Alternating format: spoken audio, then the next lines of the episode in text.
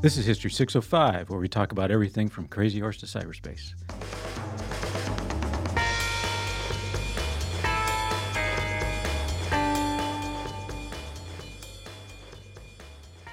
Welcome to History 605.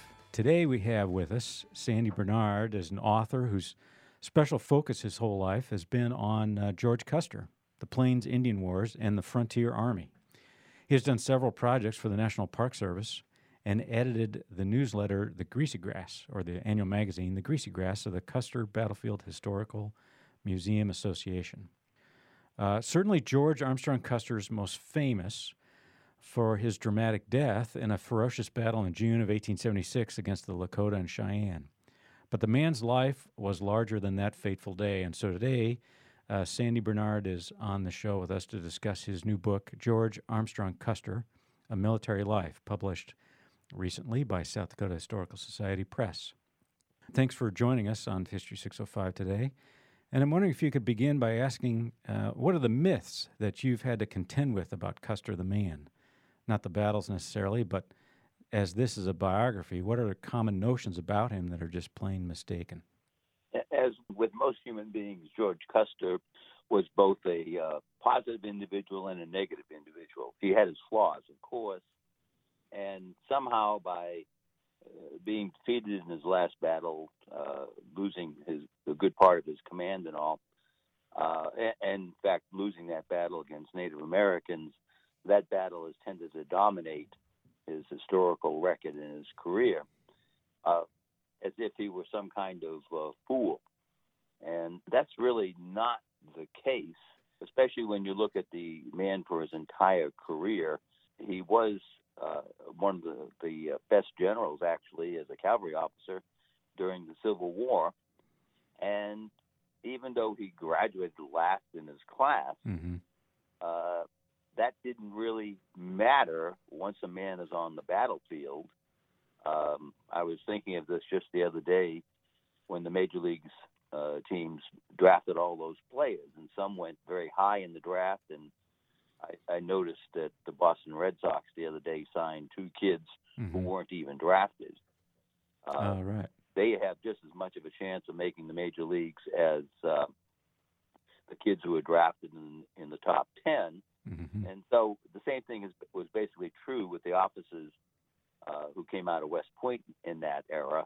Custer may have finished last, but he was among the best of the officers who graduated from West Point in 1861. Okay. So his, his class graduates uh, just as the war is beginning, or actually his class was kind of truncated, right, in timeline? Weren't they graduated early? Uh, it was supposed to be a five year class, but with the war breaking out, the military academy sped things up. And so mm-hmm. there were actually two classes that graduated in 1861, and his was the second. I see. The, the expanding Union Army needed uh, second lieutenants. Yes. So he goes into the Union Army um, serving alongside and opposite many former classmates. Uh, what's his first few jobs and how does he rise so quickly? He was one of those people who, uh, in some respects, never served as a company grade officer, that is, leading a platoon mm-hmm. or leading uh, a company. Uh, he ended up uh, working for a series of, of, very prominent generals. Philip Kearny first, and then uh, George McClellan, of course, was the commander of the Army of the Potomac. Uh, he went on to then uh, serve with General Alfred Pleasonton, and it was Pleasonton in 1863, just before Gettysburg, who would elevate Custer to brigadier general, primarily because Custer had proved himself as a staff officer. In fact, he often on the battlefield, even though he was a staff officer, would lead troops uh, in the charge. And so he impressed every one of his uh, officers that he had worked with, senior officers. Mm-hmm. And so it really isn't surprising that uh, when Pleasonton took over the, the cavalry force for the Army of the Potomac in June of 1863, that he chose Custer uh, among several officers for the rank of brigadier general and to lead brigades. So, how old is he then when he becomes a brigadier general?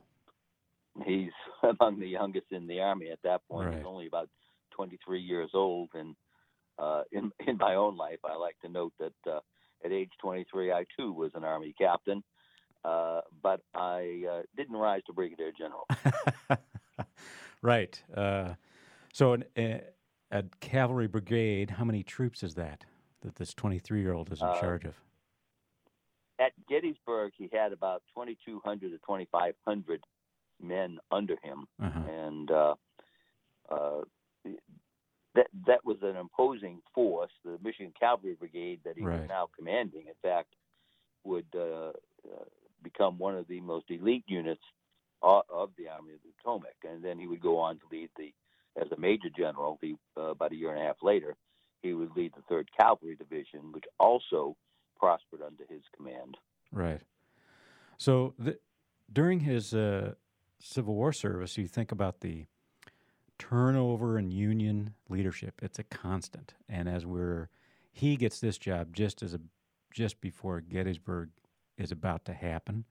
Um, the commander of the Union, uh, the entirety of the Union forces, brand new into his job, just as Gettysburg is about to happen. Um, Right. Of course, General Lee on the other side is very comfortable in his position uh, and has been doing that job since the uh, more or less since the outset of the war. Kind of set the scene for what Gettysburg, uh, how it occurs, and briefly, and then what it means to us today that uh, the Union won that battle. In many respects, the the fact that the battle occurred at Gettysburg is uh, simply uh, just a happenstance. Uh, Mhm. The troops just happened to, to meet there. They perhaps could have met any place uh, the, in terms of where they were maneuvering. Uh, Lee had decided that he would take the war into the north hmm and uh, so he was uh, had moved his troops across out of Virginia and uh, across the Potomac into uh, Maryland, and then had uh, gone into uh, Pennsylvania, and uh, he, in fact, he was mi- missing his cavalry force under General Jeb Stuart at that point, so he was kind of uh, going forward blinded. Uh, in the meantime, General Meade had just uh, been named as the commander of the Army of the Potomac, hmm and so he hustled to gather his forces, and so they too moved toward where they thought that the uh, Confederates would be, and that was going to be by more coincidence than uh, than planning at uh, the small town of Gettysburg. hmm Custer, in the meantime, had just taken over as commander of the uh, uh, Michigan Cavalry Brigade, and uh, he had been ordered by his uh, general to do several different things. One in Huntersville, uh, one at Hanover, and uh, at Huntersville, he almost found himself killed. Hmm. He had led an attack and then was unhorsed, and uh, an enlisted man saved him from being killed, and uh, therefore we will go on to develop the legend hmm but uh, uh, at Hanover he had fought well um, and uh, against the troops of Jeb Stuart as they too were maneuvering trying to find uh, Lee. Uh, but the, the real uh, uh, imp- impressive uh, battle that Custer will engage in will be what be, has become known as East Cavalry Field. Mm. And uh, it happens on the third day, July 3rd, of, of the Battle of Gettysburg. Uh, the Confederate forces amassed to charge across from uh, uh, Seminary Ridge to uh, Cemetery Ridge, and at, in the so-called Pickett's Charge. In the meantime, uh, uh, the, the cavalry force under Stuart is going to try to come around from the rear and disrupt the Union force. And uh, General John Gregg has his troops, and Custer has been attached to Gregg's force for the time being.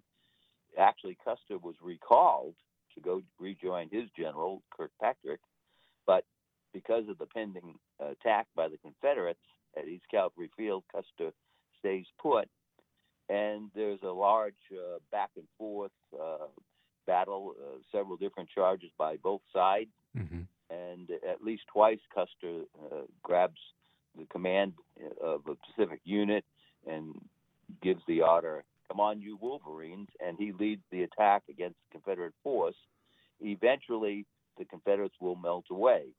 Uh, it's basically a draw, but in the sense that uh, it's a victory for the Union because uh, Stuart was not able to disrupt the activities on the battlefield elsewhere as the infantry forces were colliding. Right. And Custer is not the only one who deserves uh, praise for East Cavalry Field, but given that he's rather flamboyant and all you know, people certainly focus on him because of that. And uh, it was a dynamic day for him. Right. They didn't know it at the time, but Gettysburg proves to be a turning point in the war, kind of the, the phrase the high water mark of the Confederacy. What, after the battle, what does Custer go on and do?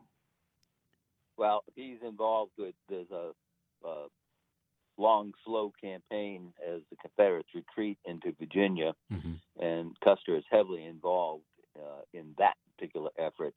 Uh, there's no one final battle there. that, Confederates eventually make their way across the Potomac back into Virginia. Uh, and, and during the fall, Custer will be involved in several different campaigns. In September, he will actually be wounded at the Battle of Culpeper mm. and will take some leave. Um, it will be really in 1864 that he has his uh, next true opportunities to gather uh, uh, battle uh, scars and, and, battle victories, uh, as there's a long campaign beginning in May uh, where the two forces are colliding in a series of engagements. In the meantime, General Sheridan has replaced General Pleasonton, and that will begin a relationship between uh, Sheridan and Custer that will last until Custer's death. Right. Um, but there are any number of battles across the uh, spring and summer of 1864 where the Michigan Cavalry Brigade uh, uh, fights remarkably well time after time. Uh, at one battle, Trevilian Station in on June 11th of 1864, uh, it's oftentimes referred to as Custer's first last stand. He mm.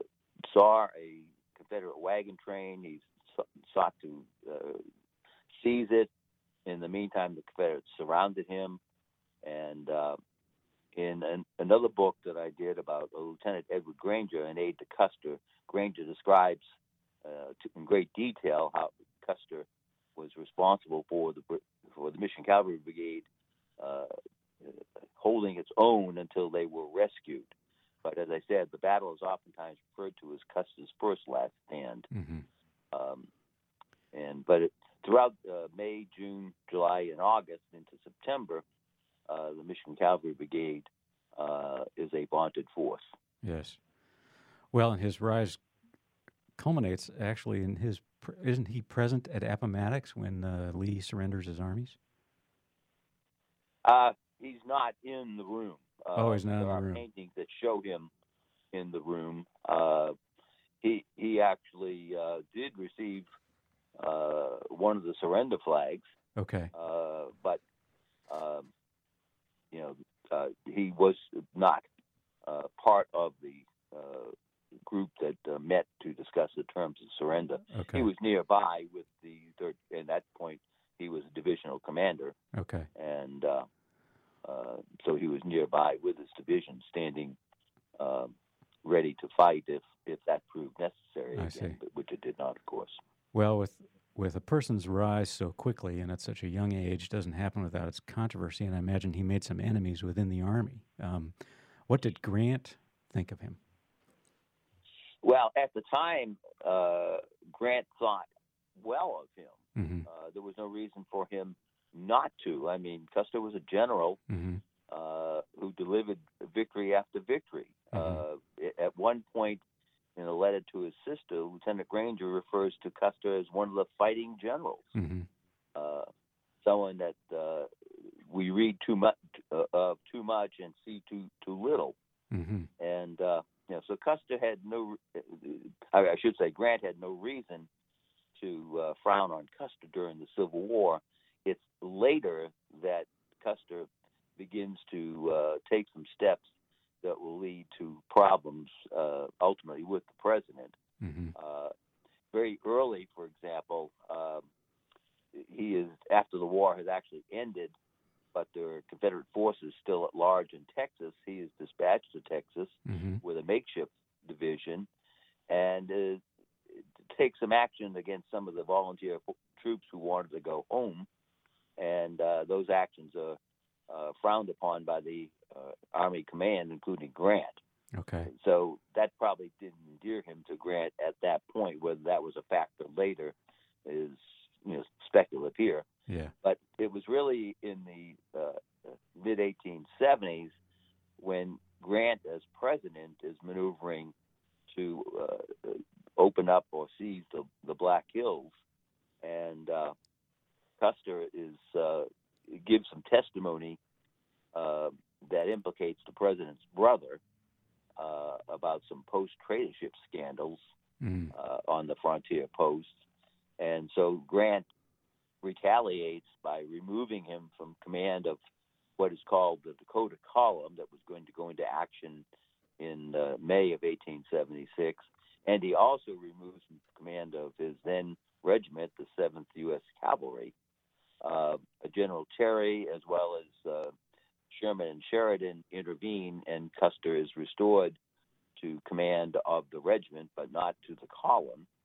And uh, part of the reason they were successful in having Custer restored is that Grant was being pummeled by the uh, uh, Democratic press, mm-hmm. Uh, which is not too different from what happens today, of course. Sure. Um, you mentioned the Black Hills. Let's backtrack a little bit. He has this expedition in 1874 uh, in the Black Hills. I wonder if you can share what that was about and kind of the impact of that what were the results of that expedition for for South Dakotans today? Well, uh, earlier you asked me about myths, and uh, one of the myths that involves uh, Custer is, is, focused on the Black Hills. Mm-hmm. Not as if Custer opened the Black Hills. The Certainly. whites were going into the Black Hills and had been doing so for mm-hmm. decades. Mm-hmm. Uh, the Treaty of 1868, Fort Laramie Treaty, had uh, guaranteed the uh, Black Hills to the Native Americans, uh, but uh, there were rumors of gold there. Right. Uh, the Army, under the treaty, was authorized to have posts. It could actually patrol through the Black Hills. Mm-hmm. That's where part of the myth comes. It's as if Custer suddenly decided one day to go look for gold in the Black Hills. Right. He was given a command. He was ordered to go into the Black Hills, and uh, you know he was there legally. Uh, actually, in that particular case, he did not engage anyone, but he did explore it. And his stories that came back, as well as stories from others about the Black Hills, suggested that there was gold there. And that did set off the Black Hills gold rush. And uh, that really opened the door to 1876 because the Indians were now insulted that the whites were trying to take the Black Hills from them. Mm-hmm. There were actually negotiations between the two sides that failed, mm-hmm. and uh, but that didn't stop the Grant administration from deciding that uh, action should be taken.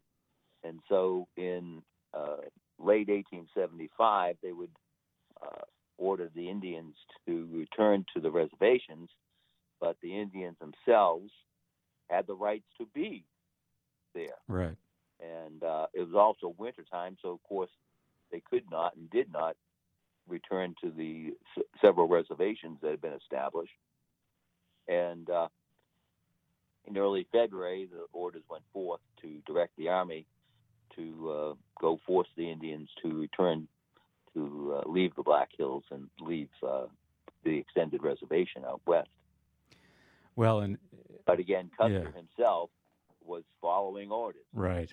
It's difficult for us today to understand the meaning of gold in the economy. Uh, when the dollar is based on gold, it's essentially the source of all currency. And so when more gold is found or in some way added to the economy, uh, in 1873, there's a severe recession hits, hits the United States. So right, right. I think from Grant's point of view, he's trying to solve uh, a, a, recession, and there's a place that's got gold in it, and there's this pesky treaty st- standing in the way, and um, uh, so he's trying to maneuver uh, a different deal. Um, it, it, seems to me, but and ultimately, then of course, uh, the Lakota, the Cheyenne, they they don't want to negotiate a new treaty. They like the one they had, and so that begins the campaign for what becomes of of which the Battle of Little Bighorn is a part. I wonder if you could kind of paint a verbal picture for the listeners on the three prongs of the campaign and what was the point of the of the Battle of Little Bighorn. Well, the as I had said earlier, the orders had gone forth uh, for the, to the army to force the the Indians to return to the reservations. Mm-hmm. Uh, whether that was a lawful order and all, we can debate that today, and it's still debated today, of course. Um, but uh, the officers to the officers of that period, it was a lawful order, and so uh, there were th- several men involved in carrying that out, all of whom were Civil War veterans. Uh, Colonel John Gibbon is going to come from Fort Ellis uh, from the west in Montana, uh, Montana Territory, mm-hmm. and uh, with a force. Uh, General George Crook, who is uh, acknowledged as one of the better Indian fighters, is at Fort Fetterman in Wyoming Territory, and he's going to move north. And then originally, Custer was going to leave what is called the Dakota Column from Fort Lincoln across the Missouri River at uh, Bismarck. And uh, because of the uh, political fighting, the impeachment uh, of the Secretary of War and all, Belknap, uh, Custer will uh, get in trouble with the president, as we talked earlier, mm-hmm. and fortunately will be reinstated to command his regiment. General Alfred Terry, another Civil War veteran and hero, will lead the Dakota Column. Uh, the plans are rather speculative. There is no one solid uh, plan for them to meet at a particular point in a particular time. Mm-hmm. They're, they're all kind of on their own. If they happen to run into one another, more power to them, but that's not part of the plan. So Crook moves first, and in March of 1876, some of his troops under Colonel uh, uh, Joseph Reynolds will attack a combined village at uh, the Powder River. It will be a victory for the army initially, and then the warriors will retake the village. Reynolds will suffer the loss of his career later by virtue of a court martial, um, but because of his failure to uh, retain the village, uh, Crook uh, will then go back uh, and re- uh, resupply for the first time in the campaign. Uh, John Gibbon will come forth and will actually maneuver throughout uh, Montana territory and will actually run into the Indians now and again, but not. He can't seem to force them to battle, mm-hmm. and he, he doesn't really keep the rest of the army informed of, as to what he is seeing. That is, there are growing numbers of Indians. Mm-hmm. Finally, in May, uh, the Dakota column under Terry will set forth from Fort Lincoln. It was delayed by winter storms, and of course Custer is leading his, his Seventh Cavalry. And in in June, they will actually run into Gibbon, and uh, uh, and they will begin to formulate some plans. Uh, th- th- there is a scout mission under uh, Major uh, Marcus Reno, uh, who is sent out to try to find the Indian Trail and see which direction they were going. And the rest of the troops, including Custer, kind of sit tight while that's going on. Unknown to the army, to to uh, Terry and to Custer and to Gibbon, is that Crook has now come back into the field.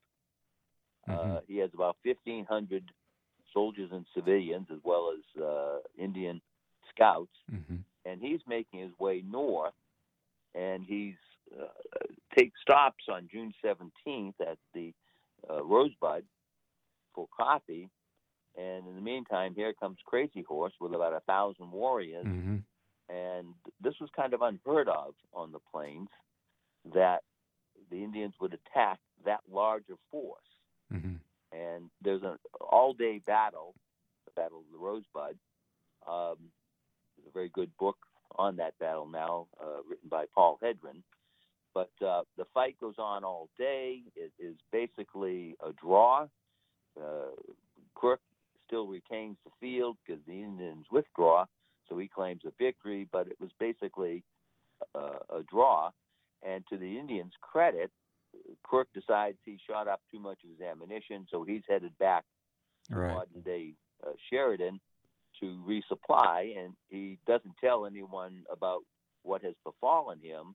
That the warriors are much more aggressive, much more numerous, yeah, and that he himself has now taken himself off off the trail. Yeah, and so Custer doesn't know that. This is eight days before Custer himself will uh, run into the Indians at Little Bighorn. Well, it's it's quite a campaign filled with complexity and so forth, and of course the enemy gets a vote. And here it's folks like uh, Crazy Horse and Sitting Bull, very effective and practiced warriors. Um, what can you tell us about their motivations at that time that Custer assumed away? If you can, if you can understand where I'm going with that question, he, uh, you've mentioned it a little bit about how the the um, Crook might have been surprised that uh, there was such a large force that was so willing to fight, in fact, attack him. Uh, what is the going assumption that Custer has as he's proceeding through with his column about uh, the nature all of what the Indians are thinking? Oops, sorry for stepping Yeah. on your tongue there. Sure.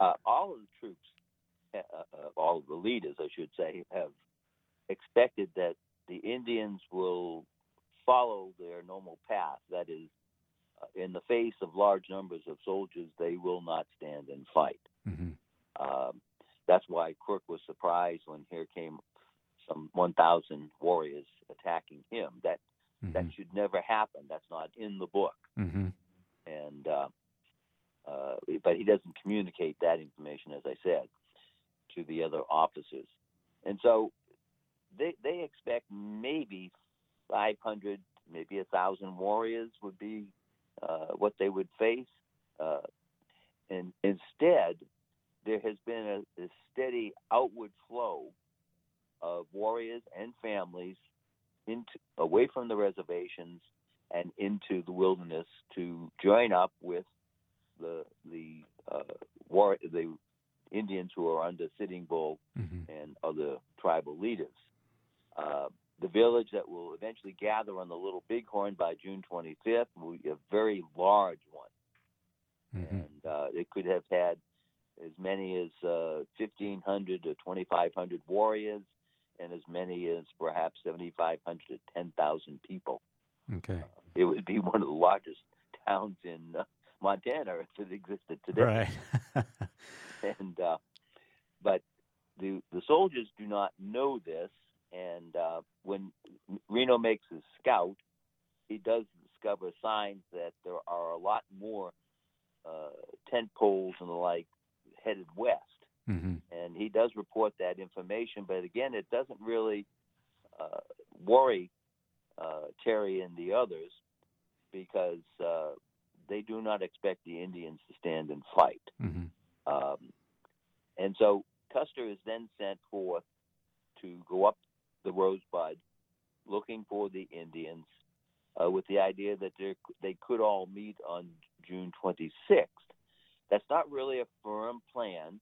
That's another myth of Little Bighorn is that Custer was definitely going to be in place at a certain time, and Terry was coming and hmm at a certain time, and they would catch the village.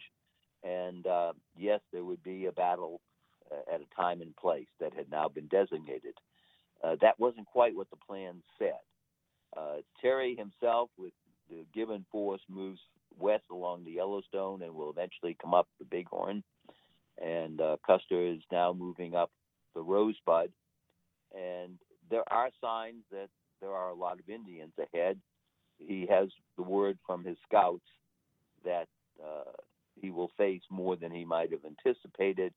He's still not worried. The army is used to fighting Indians somewhat by this time, and uh, a, a, a, large force doesn't necessarily mean trouble, but um, Custer needs to know where they are, and so he's planning on June 25th to sit tight and locate them. Mm-hmm. But other signs indicate that maybe his force has been discovered, hmm. and mm. uh, he decides that he has to move forward because one of the things the, the commanders all fear is that the warriors, uh, the Indian villages themselves, will disperse, they'll scatter and and not be able to be relocated. Mm-hmm.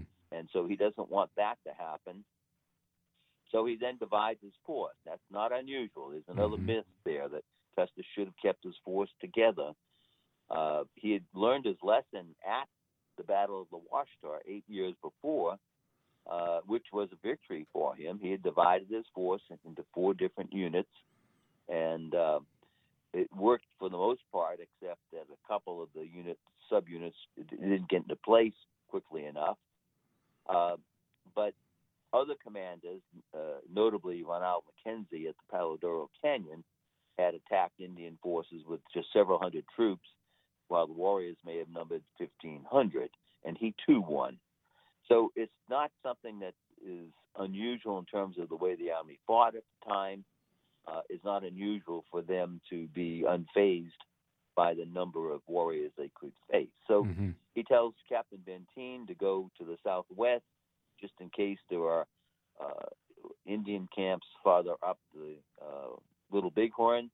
Uh, that's what happened to Custer at the Washita. There were other villages downstream of the Washita. Mm-hmm.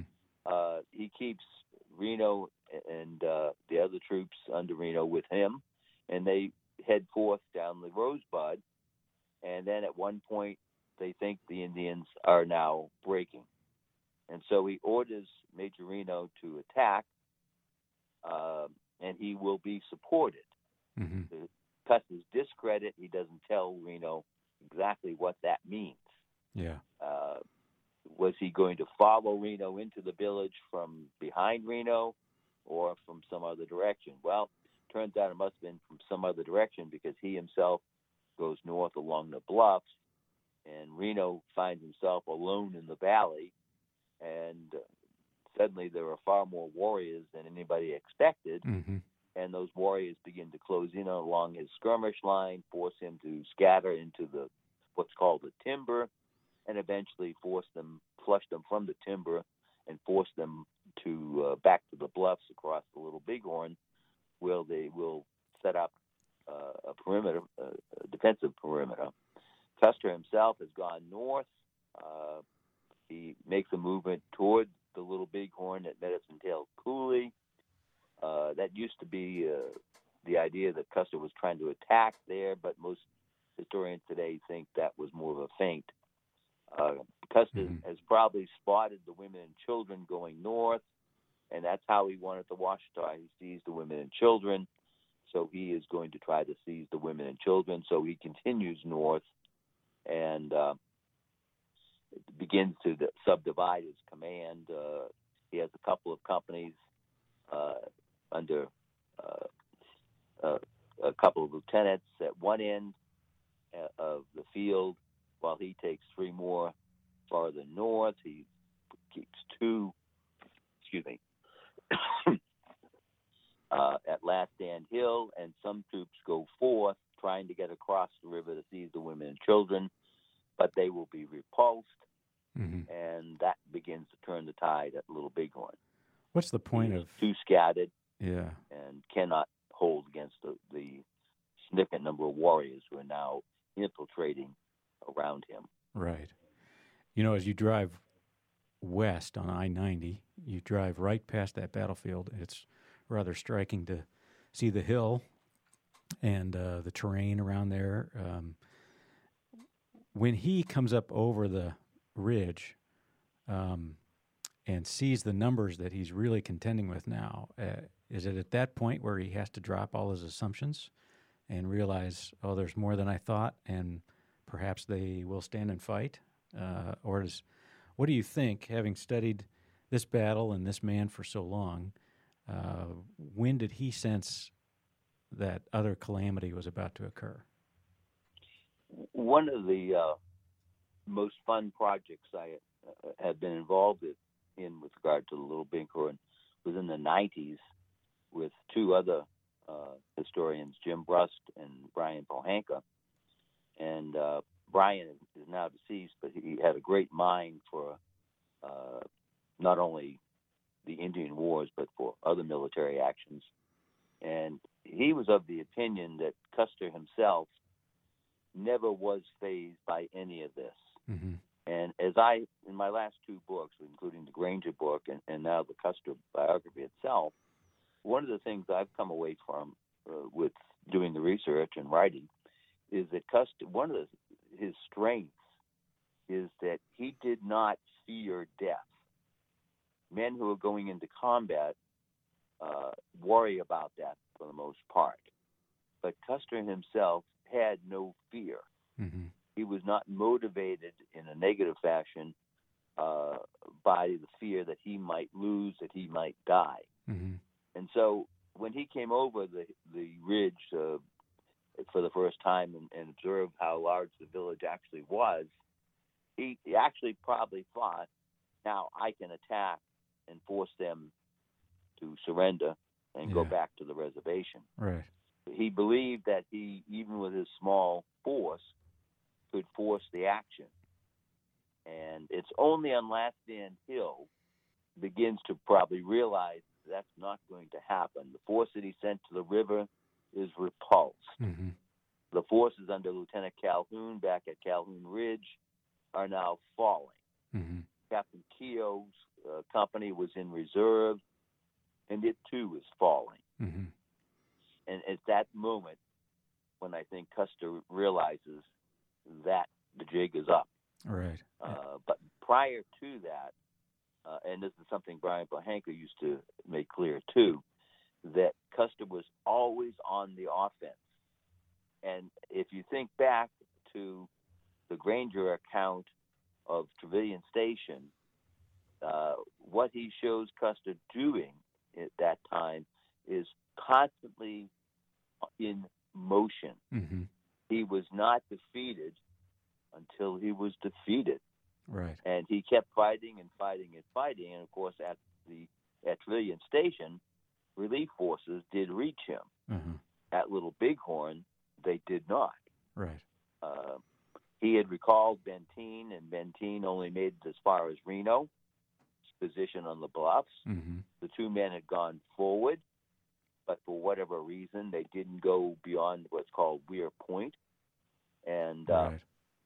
you know, so Custer's, and of course, Terry was too far up the, the Bighorn yet to come to his rescue.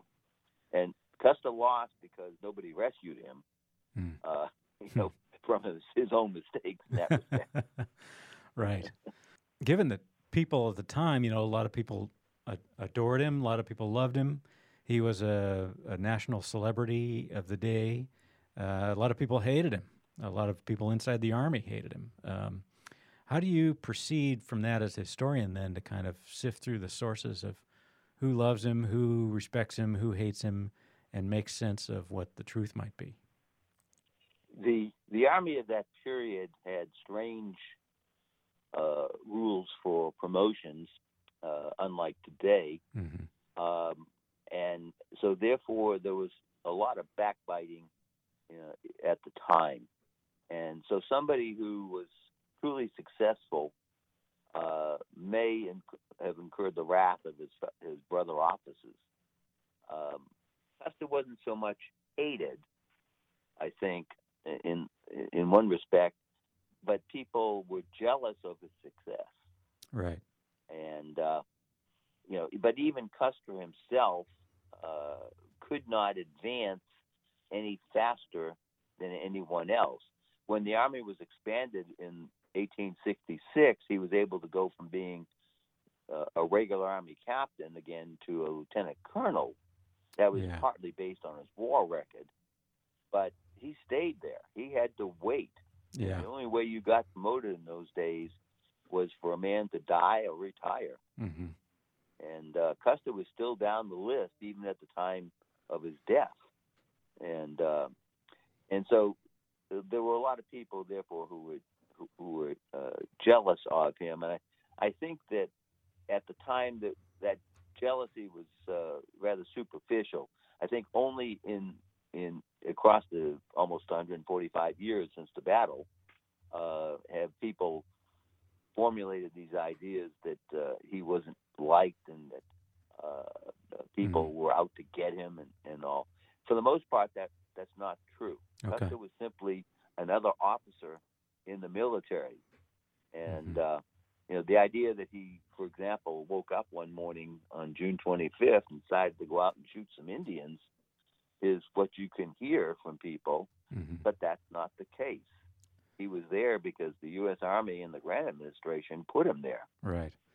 I think that's one point that comes out in your book is that he is very much a soldier, following orders, doing his job, and uh, he's just kind of he looks at things in a very utilitarian way. Would you say right. that's yeah?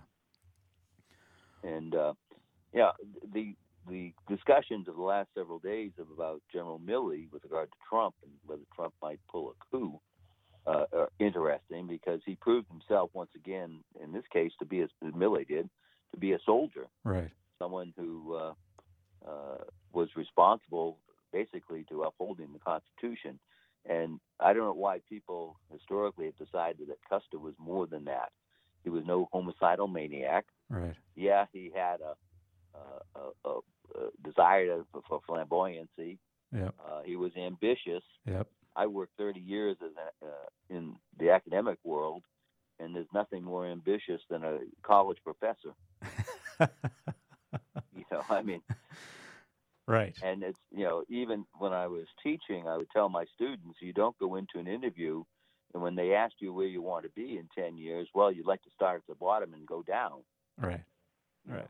The the proper answer is you, you want to be dean or president someday. right.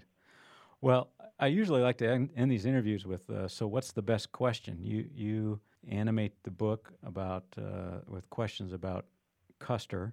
What would you uh, kind of along the lines of what you were just saying? What would you tell uh, readers or students about the best question and is useful from learning about Custer's life for applying to our situation today?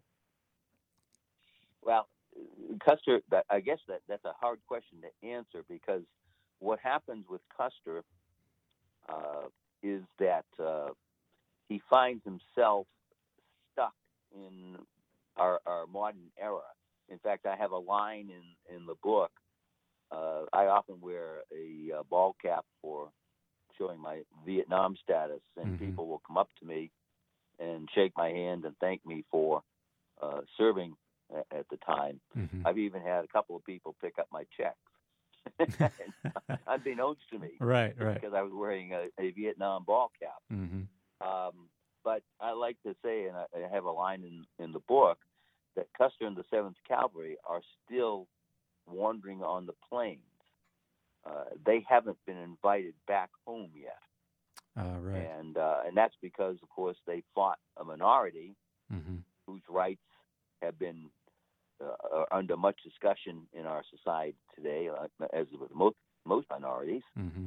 And uh, you know, so Custer gets dismissed basically as uh, an arrogant, militaristic, uh, homicidal maniac who uh, wore a military uniform, and Custer was not that. Mm-hmm. He was somebody who aspired to have a career. his parents recognized that he was more than just a farm boy, so they made certain he was well educated for the times. He went to West Point, became an Army officer, and that's what he was on June 25th, 1876. He had sworn an oath to uphold the Constitution like any Army officer, and he was doing his duty. Mm-hmm. And uh, that duty today is often tied up with the political question as to whether it was fair on the part of the U.S. government uh, to have sent him there. Right. But that's a different question from who the man Custer was. Right. Well, Sandy, thank you very much, and congratulations on the book. Um, thank you. The Sandy Barnard, author of the recent book, George Armstrong Custer: A Military Life. We appreciate your time and uh, talking with us today, Sandy. Thanks a lot. Thanks. Sure enough. Bye bye. Bye.